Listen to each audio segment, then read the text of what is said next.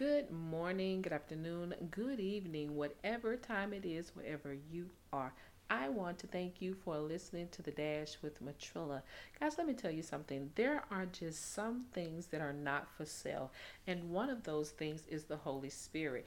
The Holy Spirit is not for sale. Your Christianity is not for sale. Your self worth is not for sale who you truly are is not for sale. So stop selling yourself short. Stop selling yourself to um, people who um, don't know how to handle you. Stop selling yourself at a lower rate, meaning stop allowing people to belittle you, to treat you as if though you have no sense at all, treat you as if though you're not worth um, everything that you stand for.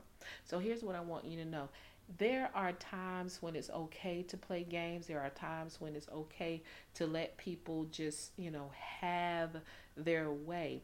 But being passive is not um it's it's not beneficial for you or for the person who you're being passive toward. Being passive when you don't when when you actually need to stand up for yourself is something, if you haven't learned it already, is something that you learn to do. Because even the Bible says that being passive is a sin. Because guess what? God has given you everything that you need to do what you need to do. You just have to learn to walk in the confidence of knowing that He has already paved the way. He's already done everything that He said He would do for you, which is make sure that there is a clear path for you to get to your destiny. Now, along that path, He didn't say that things won't jump out, you know, trees won't fall and limbs will be in the way to kind of make you take a detour, but the path has been made clear. And because the path is made clear, you can rest assured that victory is yours at the end. But you got to stop selling yourself short. Stop downplaying who you really are. Stop allowing people to trample all over you and take your dreams and put them in a chest drawer where it looks as if though you can't succeed. Let me tell you something. You can succeed at anything that you put your mind to, anything that you have faith in, you can it can manifest in your life. But you have to have faith. I keep, you know, I, here's the thing about me and faith. I had to learn. I had to learn how to really lean on my faith. And there are even times now, sometimes I have to remind myself to stand on my faith, to trust God, to really, really pull heavy and lean heavy on my faith. So I'm telling you the same thing. Nobody is exempt from things happening in, in our lives, but when we know how to handle those things and when we know how to approach them, we can better understand how to make it through. And here's the best part everything about us has already been written.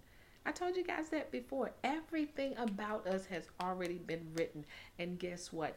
God don't write no junk. And I know that's not good English, but I had to say it that way. yeah, I had to say it that way because I know no matter who you are, no matter where you are, no matter where you're from, what part of the country, what part of the world you live in, God created you in his image the Bible tells us that in the book of Genesis, it tells us He created us in His image. None of us are the same. We may resemble each other, but guess what?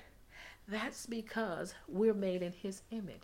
So, because we're made in His image, we all are going to resemble each other at some point in time, especially if we start to hang out together and become a part of people of, of each other's lives. Hey that that's just like it. The more we hang out with god the more we uh, spend time with him the more we start to resemble him right? People start to say you look more peaceful. You look more happier. All of those things. But i said all that to say know that you um, don't have to accept mediocre you are definitely worth it all. Hey, that's nice Feel for today. You guys know what I say. Never give up on your life, never give up on your dreams, and never give up on God. And just know the victory still belongs to Jesus. That is what makes you victorious. Y'all better have a good day.